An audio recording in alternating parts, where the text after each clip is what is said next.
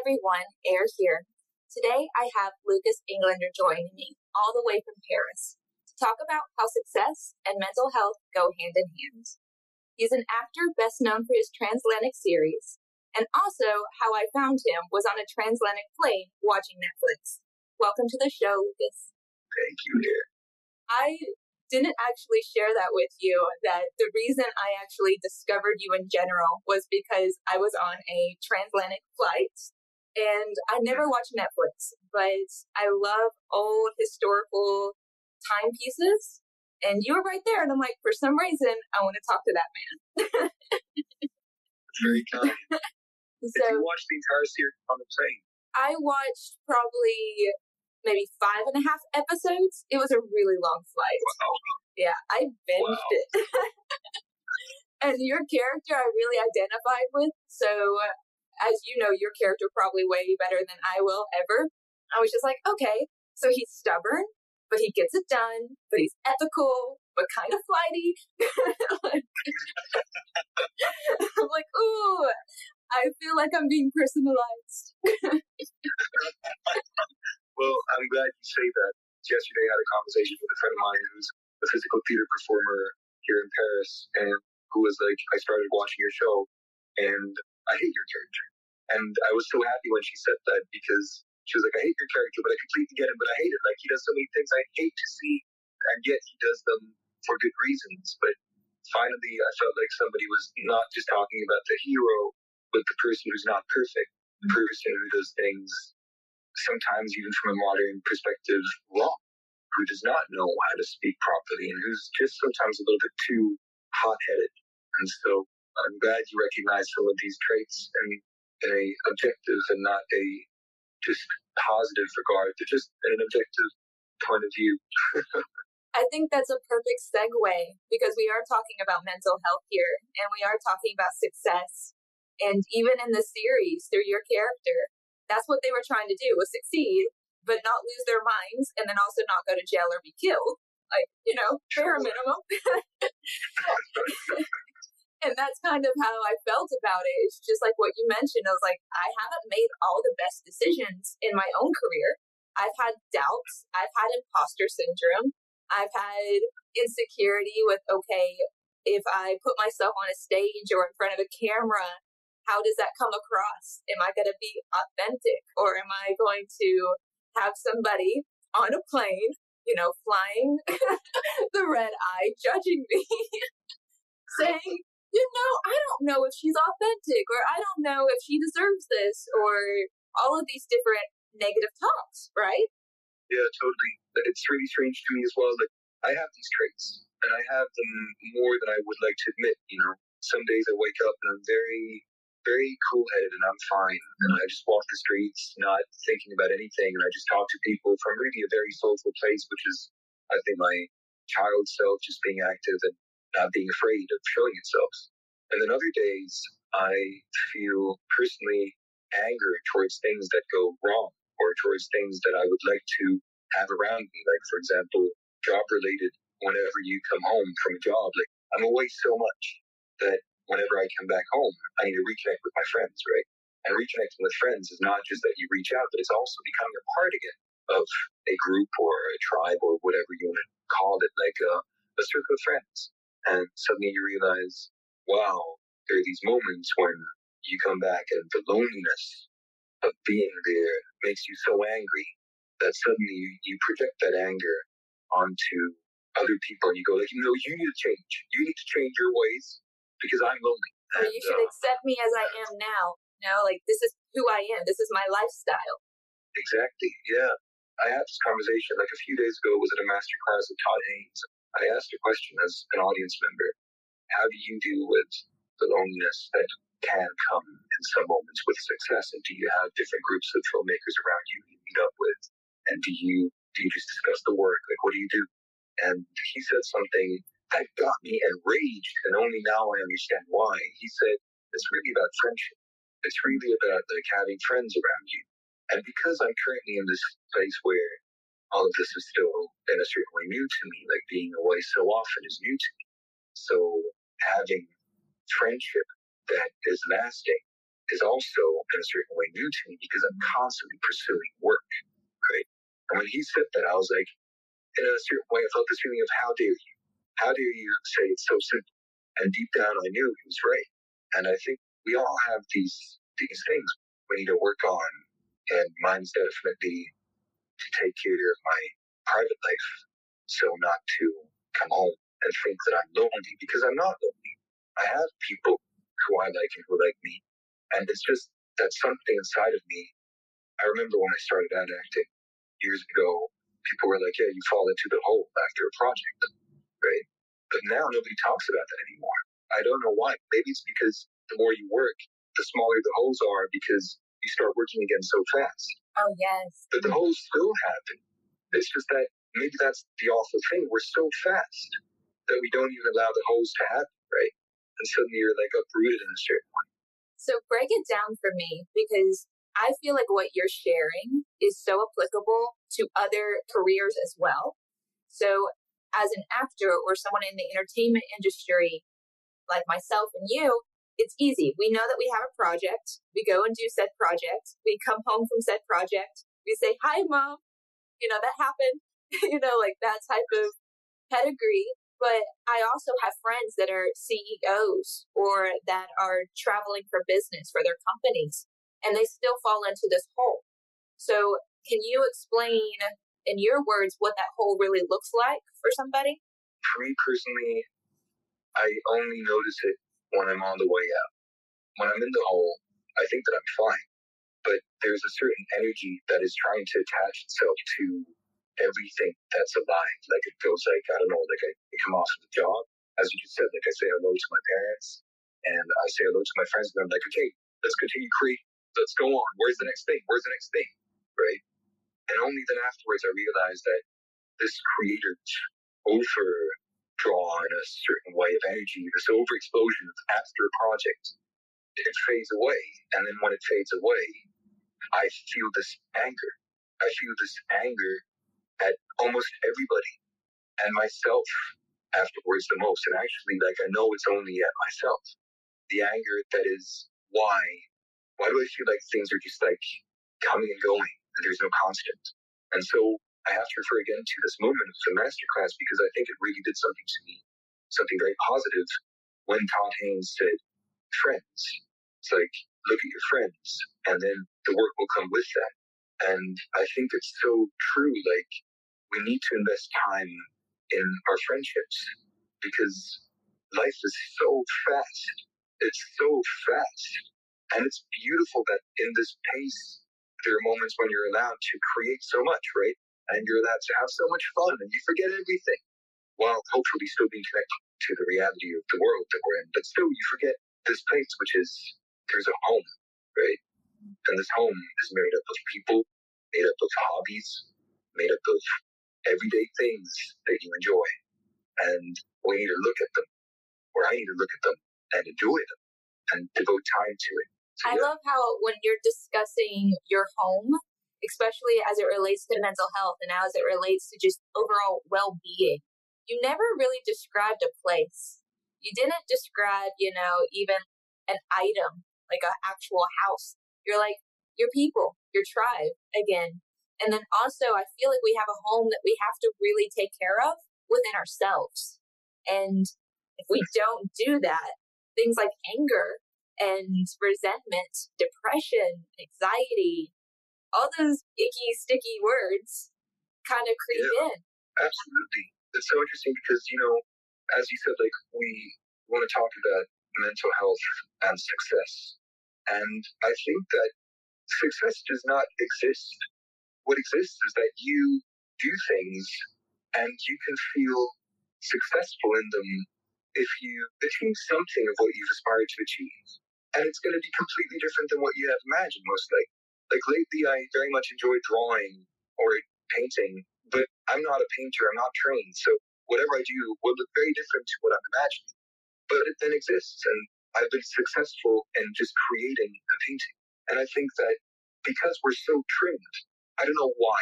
I wish I had a degree in this part of, say, economic or sociological or uh, sociological studies of why right now we're so fast and so trimmed on finishing things, but not just finishing them, but like getting them done. Like it's great to finish things, but it feels like very quickly it's like, nope, we need to get this done. We need to get that project done, then this project done, and then this done, and that done, and that done. Everything needs to get done mm-hmm. in a certain way.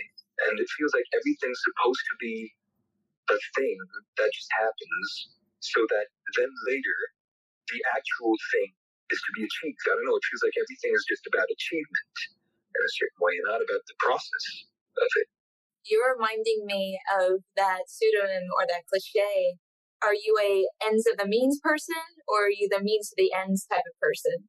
So mm.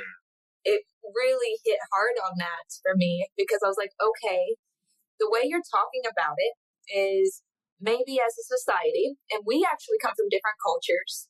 I don't know about you, but I've lived all over the world. Sign me up for Paris. I will go back in a heartbeat. Um, but different cultures experience this very differently.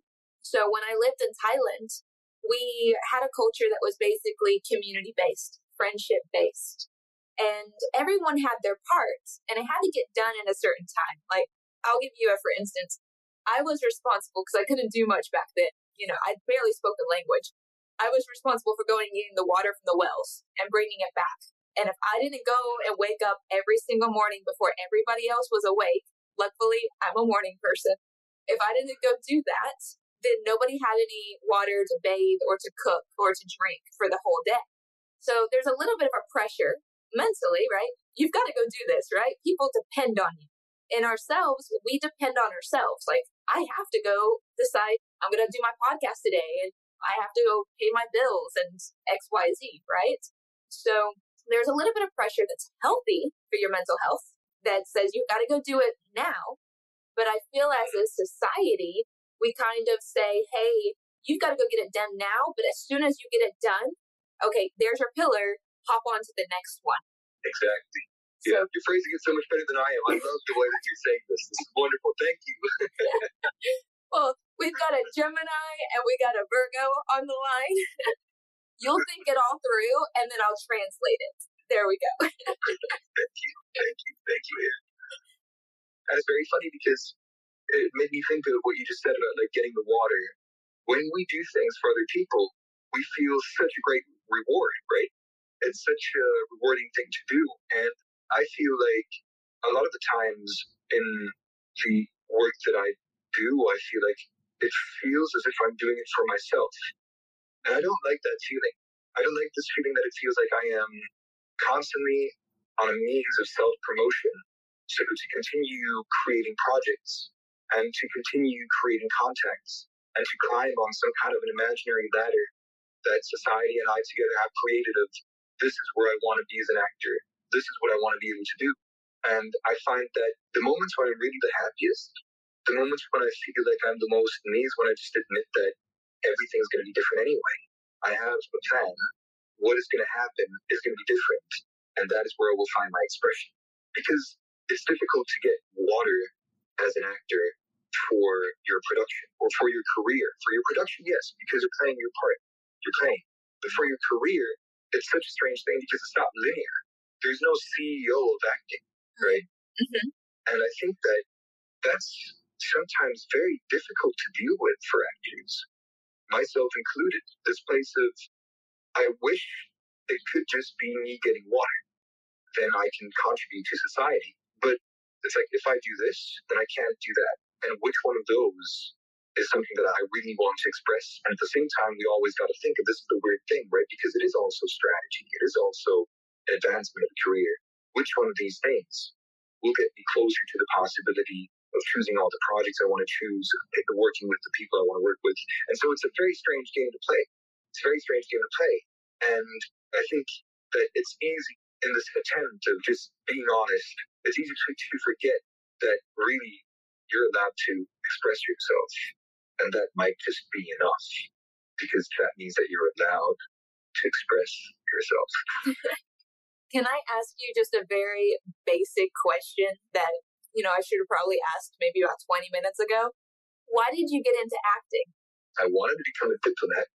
I wanted to study law and economics and environment and politics and go to diplomacy. I even, a friend of mine reminded me just a couple of days ago, he was like, Do you remember when we went to the diplomatic academy in Austria? We're like, How does this work?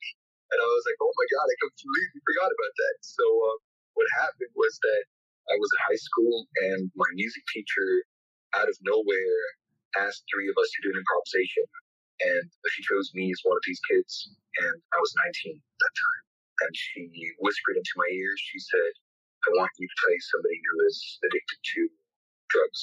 And in that time, that was a topic in the community that I was in. And there were people who uh, were struggling with substance abuse. And I, at that moment, was incredibly shy to try to express myself, to try to say anything that is honest. And I would constantly try to be powerful and try to pretend and try to know, try to succeed by already being there mm-hmm. instead of trying to understand how the way. So I did this improvisation and I felt this huge relief and release as if finally I'm allowed to say what's really going on, on inside of me. I know there are a lot of people who say like acting isn't psychoanalysis or therapy, and I think every art form in its own way is therapeutic because you're allowed to express something honest that comes from your relation to life. So that was how I, for the first time, felt that. After, in the time of being a teenager, I'm sure that when I was a kid, I felt it as well. That this feeling of I'm allowed to express myself just the way that I am, with all the flaws, with all the not knowledge, with all the uncertainty towards life to people and I was in a safe space, which was the stage. And that was an incredible gift. And so I went home and I told my mom that I want to become an actor, and she was like, I know it. And my family was actually very, very supportive. And that's kind of how it started. And it's interesting, you know, even now, I would say that just to make it a part of it, when we started out talking, a part of me, again, wanted to perform knowledge. You talked to me about a topic that is very important to me, and so I want to be able to speak about it properly. But the moment that I took that position in the beginning of the interview of trying to know, I forgot all knowledge because I began to pretend to know and I got lost. And now I'm beginning to feel more at ease. I'm beginning to allow myself to show my failures. And I believe that this is what success is, I think, right now. It is you are allowed to be vulnerable in front of others and just search. And by searching, I will constantly fail, and I'm allowed to admit to my failures. And failure is not a negative word, it's completely neutral. It is literally just like me stumbling around these words right now. Uh, little ah, oh, ah. And then it's like just learning how to play the guitar, man. It's fine. 30 years later. Can I challenge you for a second here? Challenge me, please. So, I've been listening to you and I love listening to you. You have a very soothing voice, if nothing else. But more importantly, I don't fully know that you understand what your water is. So we're going to play oh, back off of that metaphor is I go to Thailand. I don't know what I'm doing. I don't speak the language. I want to be of value, right? At that time, I didn't have my degrees. I didn't have the cute little check mark. I didn't have any of that. So I'm just this kid that can pick up water. And I found value in that and I loved it and I loved bringing it back and I loved doing my purpose, bringing essence. So the reason I asked you, why did you become an actor? Was I knew that no matter what you said to me, you were going to reveal your water. And everyone that listens to this podcast and the show in general, they always understand from a different point of view, right? And you and me, like, we know that this is going to go out to the world, but we're having a heart to heart at the moment. Hopefully, you like my heart. I like yours. So, like your heart. your water, just to get really picky with you, because this is what I do for coaching. I'm a tantra coach, I'm a spirituality coach, I'm an emotion coach, if nothing else. So your water is you take people to a safe space. Now, that could be in person, kind of like you've done with me, or it could be on camera, how you also ironically did with me. you took them to a safe space. You showed them a very authentic, you know, this isn't going to be perfect. It's not going to be pretty. It's going to be real though, and it's going to be genuine, and we're going to do our best. The real reason I related to your character so much was because of the rawness that came with it. I have a platform or I have a aesthetic that makes me look like spiritual Barbie. But at the end of the day, when people really get to know me and that vulnerable, those shields go down and they see me for who I am and not, you know, just a body, but like an energy, a person, a soul, that is the place where we get the connections, right? So your water, to get even more granule on it, is that you provide a safe space, whether virtual or physical, where people can go be vulnerable and connect that is a beautiful water to bring. Actually, a little bit more valuable than just a couple of pictures. so, with that, when you connect to friendship, I'm really curious because we all have demons, right? We have these inner demons that like to come and play. I've become friends with some of mine. just like, hey, hi, how are you doing today? I don't necessarily want to see you here, but would you like, you know, a glass of water? It's gonna be my metaphor all day. so when these inner demons come to play with you and you're creating this space, how do you work with them? Do you fight them? Do you suppress them? I think I feel like I'm a little schizophrenic in this right now because I feel like there's the Lucas who is working on set and the Lucas who is creating and then the private Lucas. When the private Lucas fights his, or here he comes already. Like when the private Lucas exists with inner demons, he fights them. He doesn't understand. He doesn't know how to use them and he doesn't know how to deal with it, and he gets confused. Now the fight is less violent than it was before when I was younger. Now the fight is more like a thing of like, oh, wait a second. Let's calm down for a moment. Something's going on. What is going on? Let's figure this out. Okay, I might feel like a, a little bit toxic right now because there's something going through my mind I can't grasp. And then I get to these demons, and then over time, I can resolve my issue with them in a kind way and invite them in and be kind and not judge myself. And that's one of the main things that comes to me in that moment is just the sentence today. And it's always like, I'll take the entire day. When I feel judgmental towards myself or when I feel like there's some demons in me, I'm like, today I do not judge. And that's how the private Lucas deals with it.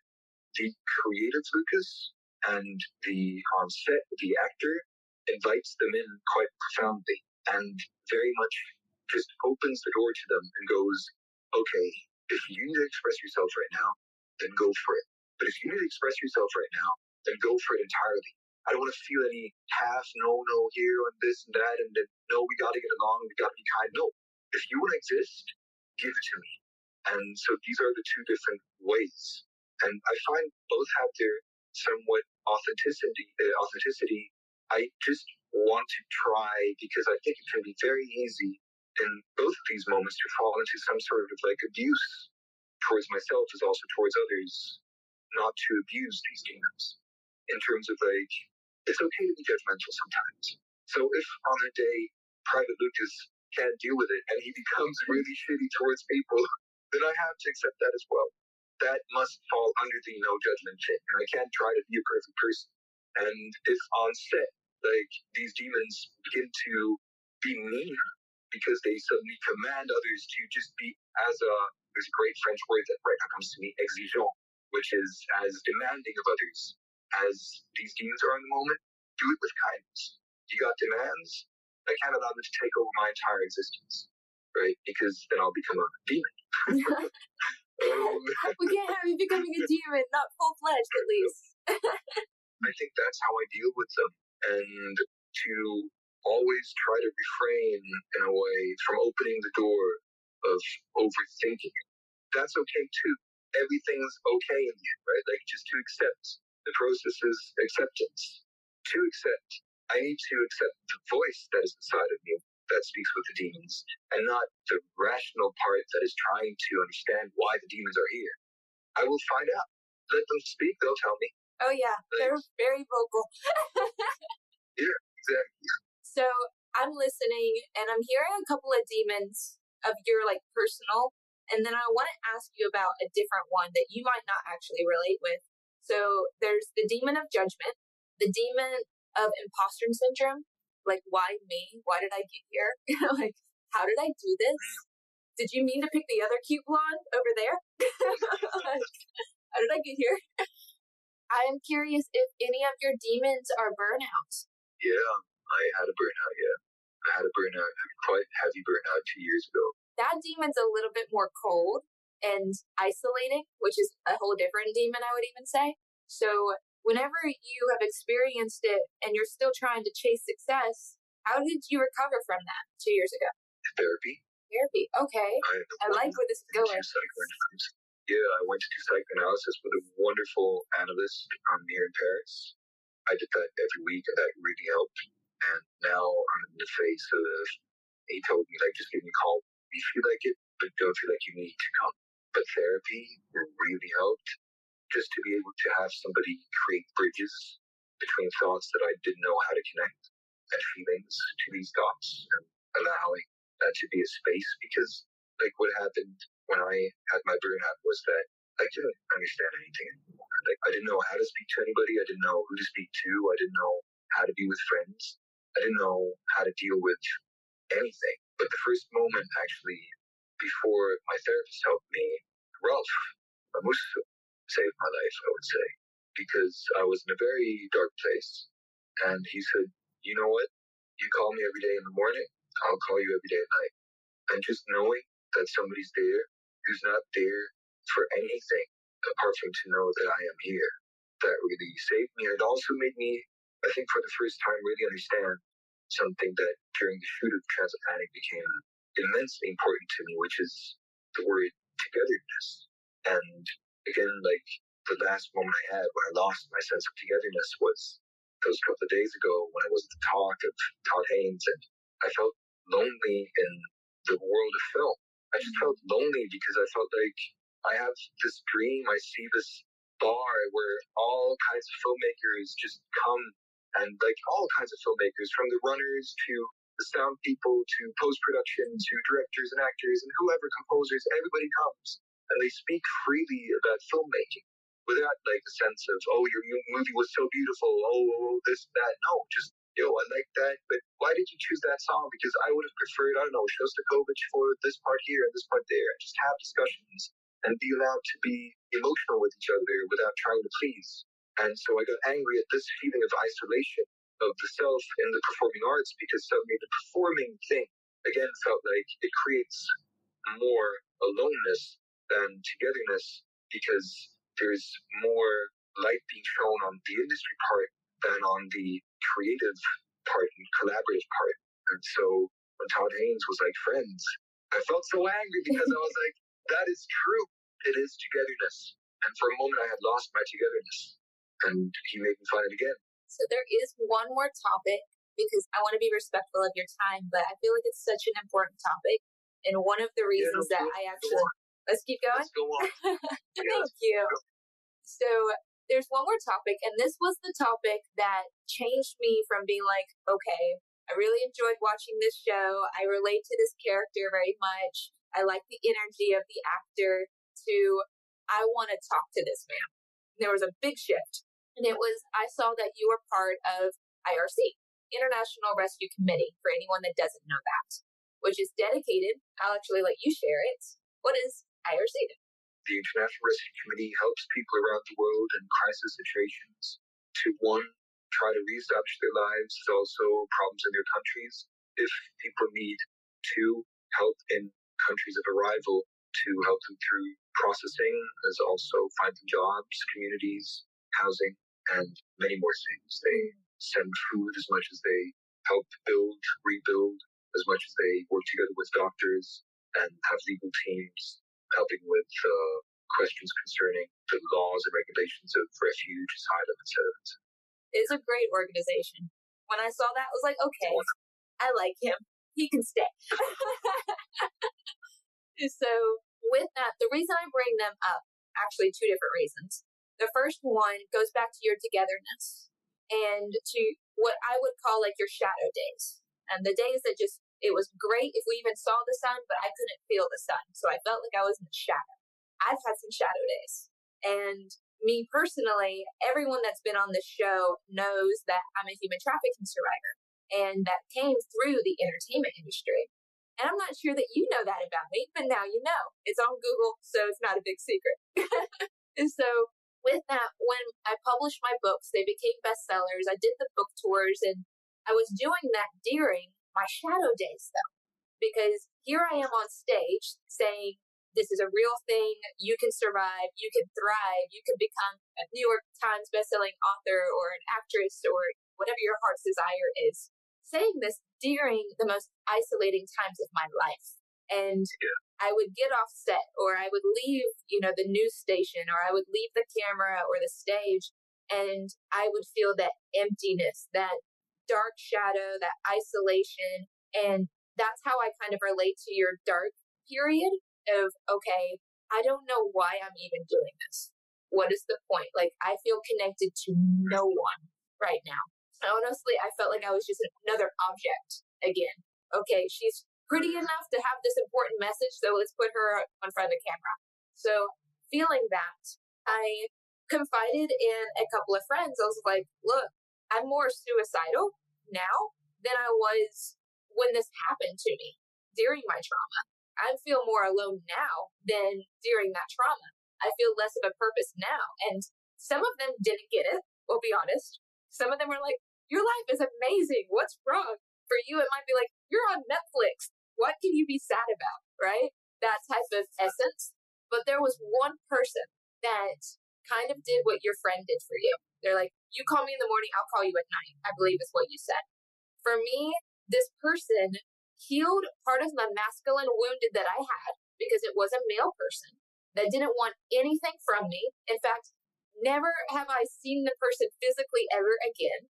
But I kid you not, for about two years, every single day, at some point, they would text me, Your existence is enough. And mm-hmm. like that honestly was my anchor during my healing stage. And this was about 10 years ago. But that two years of me okay, shifting into starting the businesses and starting the nonprofit and actually being authentic and being like, okay, it's a healing journey. It's not a destination. And I can take breaks when I heal. I can throw tantrums.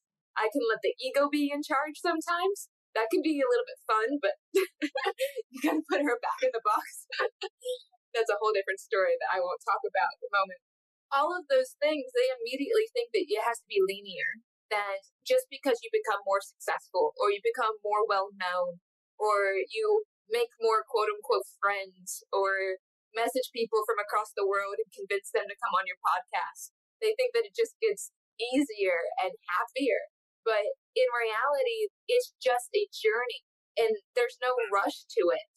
I feel like organizations that allow freedom to come into play, like IRC, like Flying with Air Women Survivors, which is my nonprofit, or Our Rescue, or Thorn, all of these different freedom based nonprofits and 501c there we go. they kind of say, hey, we'll meet you where you're at. And that's enough. That's all we're asking mm. for. That is probably the number one reason that I reached out to you is you have that type of energy. I'm just going to meet you where you're at. And now that I've got to talk to you for about 40 minutes, I'm right. it's so wonderful what you're saying. It touches me so much because that's what I feel. The place of very often I feel like people make it seem so big, but those people are just in your head. They're not even the real people, right? The thing that's big, entertainment and exposure, it's not that big, actually. You're still just a human being. And maybe, therefore, it's enough if you as a human being, being who you are, move one person into a new thought and action, a daring step into acting, gardening, talking about what they have been through as a person concerning the trauma, move them into unknown territory that brings them release into their own self. And so, what you said about these organizations giving that possibility, I feel that so much, but I never even thought about it, you know. But the way that the people from Rescue talk to me is just that they just look me in the eye and they're like, "We've got ideas. You've got ideas. That's cool. Let's continue. Let's let's do what we can do." And as you say, like we don't need to rush it. We need to do. We need to bring water in the morning. We need to do something. We can't just be in the place of we accept each other. We accept each other, and because we accept each other, we can be honest and try to inspire ourselves to action and each other. And they do that, and they just continue to do that to me. It's a funny thing, the idea of success and what it releases. I think it releases so much overthinking. So I'm going to ask you one more question, and then I'm going to let the light shine on you. I know that you don't want it on you, but I'm going to shine it on for you. For someone that is like us, or someone that probably listened to this and was like, hey, I can't relate to either of these people, but I have my own stuff. For that person that has been in the dark shadows, you know, had to get out of the hole, who tries to get their water in the morning, who wants to have a bigger cause, but feels the burnout, feels the negative talk, the inner demons, that person, what is like the number one or two things that you're like, hey, if you're going to start today, start here. This helped me, and I believe in this prop. So, to give a baseline to that, I have ADHD and non medicated, and I have manic depressive phase as well as sometimes severe social anxiety that shows itself in a form of creating a defense mechanism of power that I do not have. And I start to talk weirdly as if I know when I don't. I've accepted this part of myself. The things that help me to deal with these things and the things that help me to deal with the dark sides that come with that, or also just with any other things in life, is to do lists, time frames, and then giving myself a break, a mental break, in which I do not even try to think. Going outside to a cafe, sitting down, reading a book, or just talking to people, or just dancing, or listening to music, whatever it is, whatever it is. You want to play football, you play football, basketball, whatever. Knitting, I don't know. but allowing that space to be a part of your life, to be part of your daily life. And also, it's okay if things feel like you need to force yourself into them. Like I, for example, I grew up playing an immense amount of video games and being very addicted to movies, not like movie culture, just being addicted to TV and movies. I didn't want to read books. I didn't want to go outside. I didn't want to look at reality. And for me, it is still an effort to read books. And I love reading books. It is one of my favorite things to do in the world. But every time, apart from when I'm on the metro, on the subway, but, mm-hmm. but every time when it's up to me to take the time to read a book, it is so hard. So to force myself over that edge is worth it. And sometimes we need to force ourselves or each other. I mean, sometimes in dark places, it's not easy to realize that there is somebody else. But if people who are listening are in dark place, then all I can say is there is somebody. Just call them. And I know it's hard, but maybe the effort to reach out to somebody is already enough to have a little start again. To just honestly say to somebody, I'm not okay. I need help. Lesson I think that I try to use it in most cases actually. And let me tell you, as a I know as a, any person, this isn't easy to ask for help, but being a heterosexual man who grew up in patriarchy leads to that not even being like a possibility. Like you don't ask for help. Come on, like you deal with your stuff. Mm-hmm. You got problems, keep quiet, deal with it. Come on. Show yourself when you shine. Don't show yourself when you're confused or when you can't deal with life. No. And so I've learned from one of my ex partners, she just gave me a kick in the ass concerning feminism. And she did it for herself, right? Because I had notions where she was like, Lucas, I can't deal with this anymore. You are taking up so much space and it's hurtful. It's not even that it's annoying, it's literally hurtful because you're taking up so much space, you're taking away my space because you think that it's yours. And I'm named right to it. Sorry, there's immense techno on the street. I'll take a little second till whoever that is passes by.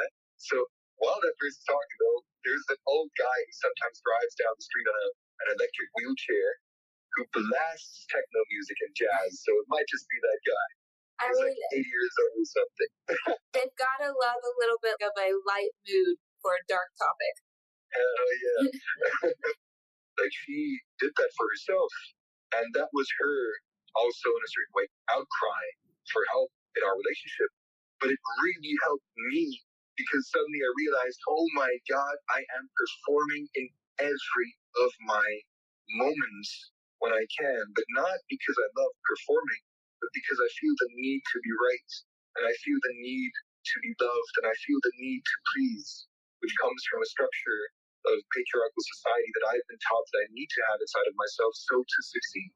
And I'm so grateful that she taught me the beginning steps of deconstructing that, which I still am.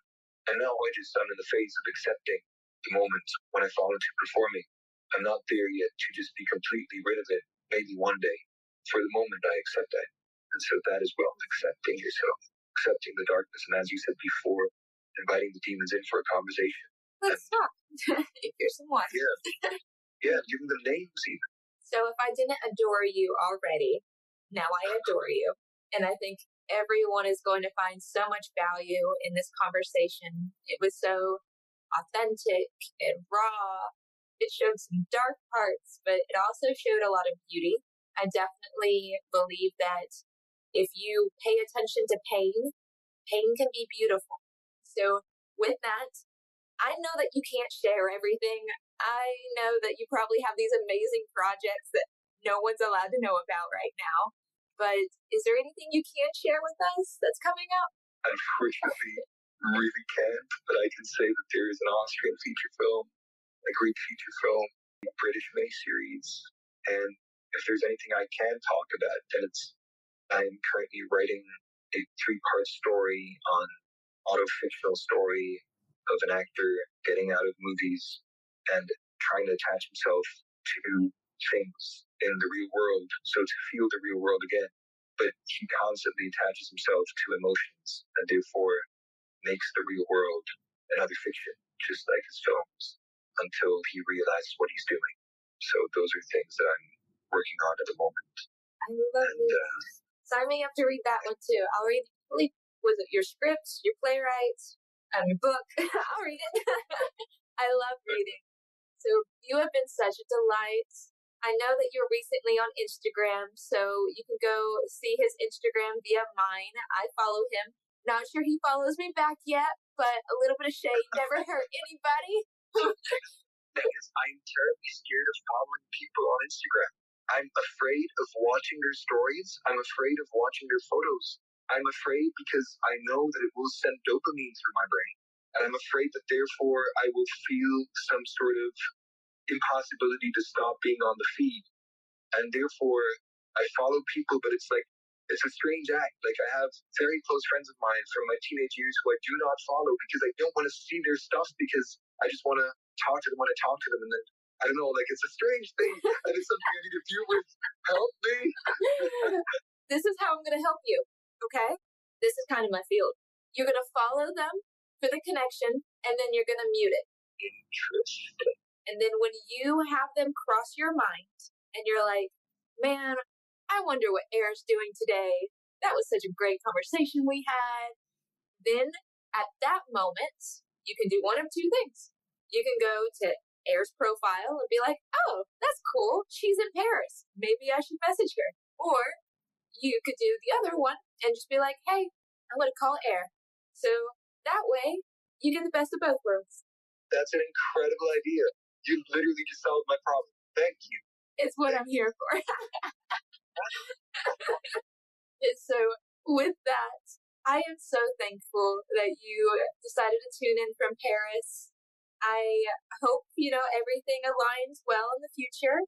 And I look forward to your feature films, the American ones, the European ones, the Greek ones, all of them. And for everybody else out there, It is happening. Our Costa Rica retreat is now available for signing up, and I will be there with you all.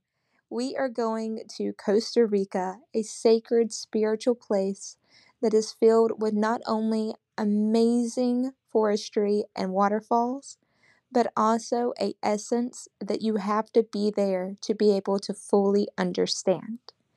We have a full January 12th through 15th lineup of both Western and Eastern practices to help you not only grow on your spiritual journey, but also heal from any setbacks or trauma that has been holding you back for too long. I am so grateful and have been working very hard with Tanya, my co host, to make sure that this is everything it needs to be for you all, including a self defense class, Tantra, NLP, plant ceremonies, and more. So go ahead and check it out on the flyingwithair.com website where you can not only put in your $500 deposit, but you can also go ahead and take advantage of that early bird special. We have a limited amount of spots, and I definitely want to see you there. If you've ever needed spiritual coaching or you wanted to come around like minded individuals, now is your moment.